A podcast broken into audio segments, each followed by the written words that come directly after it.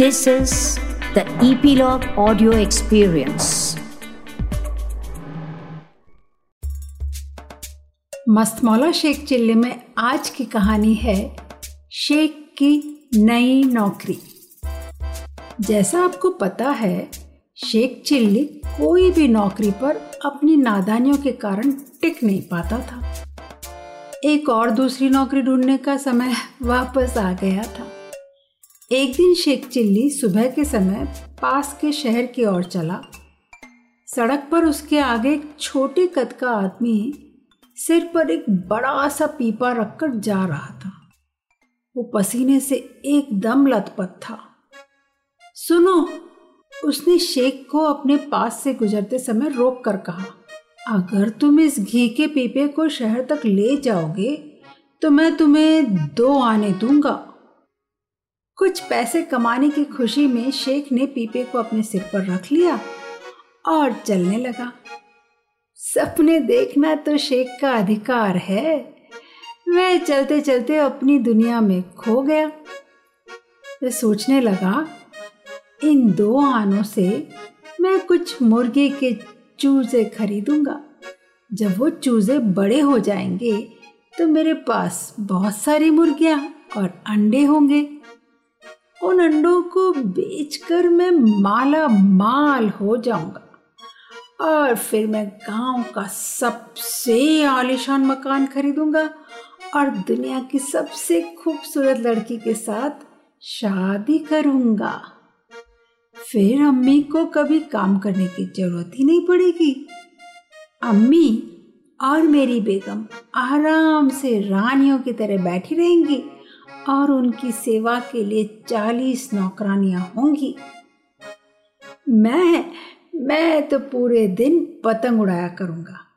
बड़ी बड़ी रंग बिरंगी पतंगे, जो खास मेरे लिए ही बनी होंगी। सारा गाँव मुझे पतंग उड़ाता हुआ देखने के लिए इकट्ठा होगा। फर फर। अपनी सोच में पूरी तरह मगन शेख ने काल्पनिक पतंग को उड़ाने के लिए अपने दोनों हाथों को हवा में लहराया।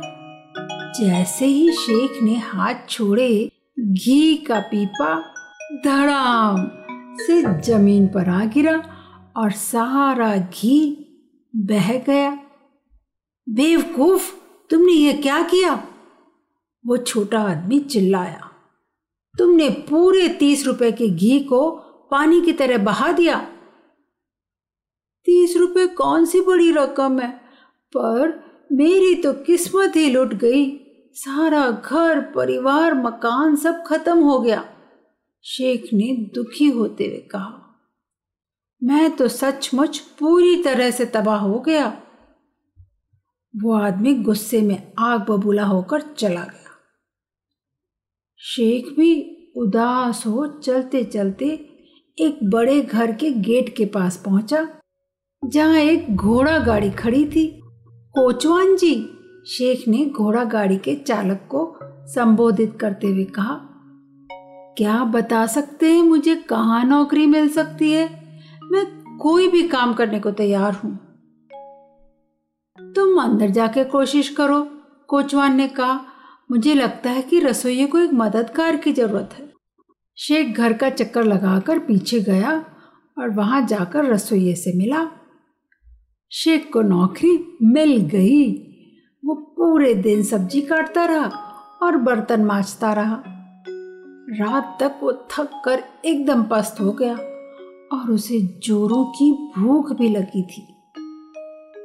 यह लो, रसोईया ने शेख की और दो सूखी रोटी और कुछ अचार फेंकते हुए कहा, तुम चाहो तो मेरे कमरे के बाहर सो सकते हो, परंतु सुबह पौ फटते ही उठ जाना इस घर में सुबह तड़के ही काम शुरू हो जाता है। शेख लेटते ही खर्राटे भरने लगा। पर आधी रात को और भूख लगने के कारण उसकी नींद खुल गई। उसने दोबारा सोने की बहुत कोशिश की, परंतु भूख ने उसे जगाए रखा। अंत में उसने रसोई के कमरे में झाँक कर देखा। रसोई का कमरा खाली था पर उसे बाहर बगीचे में से कुछ आवाज़ें सुनाई दी। शेख ने आवाज़ की दिशा में थोड़ा करीब जाकर देखा। रसोईया और माली आपस में चुपचाप बातचीत कर रहे थे। उन दोनों के बीच में नींबुओं का एक ढेर पड़ा था। इस बार मुझे एक अच्छा खरीदार मिला है, शेख ने माली को कहते हुए सुना। अभी तक हमें जो कीमत मिल रही थी ना, वो उससे दुगुना मूल्य देगा। अच्छा रसोईया ने कहा, तुम बेफिक्र रहो, बुढ़िया औरत को कुछ भी शक नहीं हो पाएगा। शेख ने उनका ध्यान अपनी ओर खींचने के लिए गले में से कुछ आवाज़ निकाली। दोनों, रसोईया और माली, उसे देखकर एकदम घबराए। मुझे बहुत भूख लगी है। शेख ने कहा, भूख के मारे मैं सो ही नहीं सका।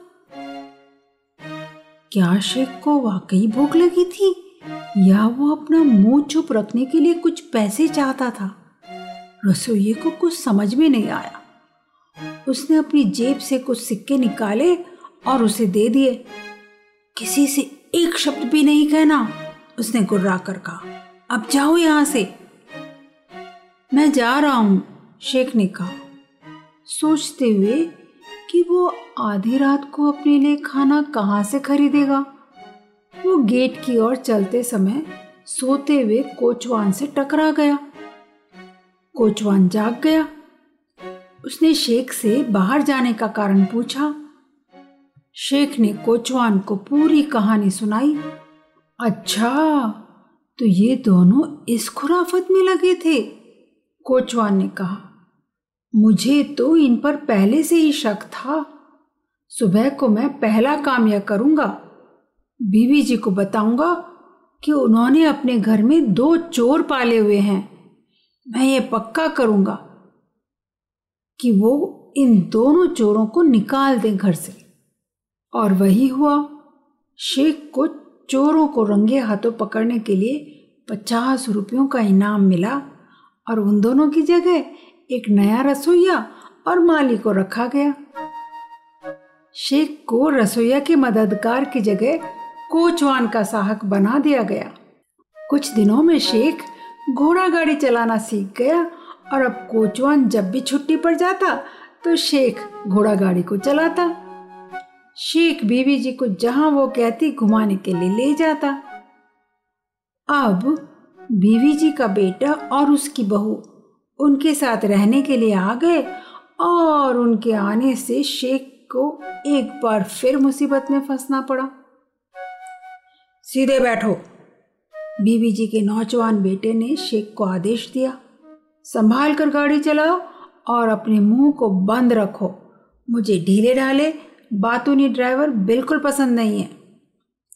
जी सरकार, शेख ने कहा और दिए गए आदेशों का पालन करने लगा। एक शाम वो दोनों मियाँ बीवी को बाज़ार ले गया। गलती से बाज़ार से घर आते समय महिला ने अपना बटवा कहीं गिरा दिया। शेख ने बटवा गिरते हुए देखा, परंतु क्योंकि उससे हर समय बिल्कुल चुप रहने को कहा गया था, इसलिए वो कुछ भी नहीं बोला।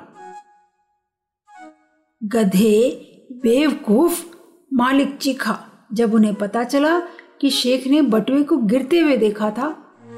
भविष्य में तुम जब भी किसी भी चीज़ को गिरते हुए देखो तो उसे उठा लेना, समझे? जी सरकार, शेख ने फिर कहा। कुछ दिनों बाद उसका मालिक कुछ मेहमानों के साथ बैठा था। जब शेख एक बंडल लेकर कमरे में घुसा। सरकार, यह सड़क पर गिरा हुआ था, उसने मेज पर बंडल को रखते हुए कहा। इसलिए आपके आदेश के अनुसार मैं उसे उठा कर लाया हूँ। इसके अंदर क्या है? एक मेहमान ने पूछा। शेख ने बंडल को खोल दिया। बंडल के अंदर घोड़े की लीद, यानी घोड़े की पॉटी पड़ी थी, जो घोड़े ने गिराई थी। और जैसा कि मालिक ने आज्ञा दी थी कि कोई भी चीज़ गिरते हुए देखो तो उसे उठा लेना। शेख ने उस लीद को उठा लिया था। जाओ, मालिक अपने मेहमानों के सामने लज्जित होते हुए चिल्लाया, इसी क्षण तुम्हें नौकरी से निकालता हूँ। मेरा घर छोड़कर चले जाओ। एक और नौकरी का अंत। वो भी कोई गलती किए बिना, शेख ने सोचा, परंतु उसने चार महीनों की तनख्वाह बचाई थी और बीबी जी ने जो उसे बतौर इनाम पचास रुपए दिए थे, यह सोचकर शेख खुश हो गया। अम्मी ज़रूर खुश होंगी। यह सोचते हुए वो घर की ओर रवाना हुआ। इन पैसों से बहुत सारे चूजे खरीद सकेगा। जल्दी ही चूजे बड़े होकर मुर्गियाँ बन जाएँगी और इस तरह सपने संजोते हुए वो आराम से अपने घर की ओर चल पड़ा। सही मानो में मस्त मौला था ना शेख चिल्ली? अपने हसीन सपनों की दुनिया में खोया हुआ। सुनेंगे एक और मज़ेदार किस्सा जल्द ही। तो यह था शेख चिल्ली का एक रोचक मज़ेदार किस्सा। इसी कड़ी को आगे बढ़ाते हुए जल्द ही लेकर आऊँगी एक और मनोरंजक किस्सा मस्त मौला शेख चिल्ली का। अपनी फैमिली और फ्रेंड्स के साथ इन गुदगुदाते किस्सों का भरपूर आनंद उठाने के लिए हमारे साथ जुड़े रहें और नई कहानियाँ सुनते रहें। ईपीलॉग मीडिया वेबसाइट द्वारा आपके सभी फेवरेट पॉडकास्ट स्टेशंस पर।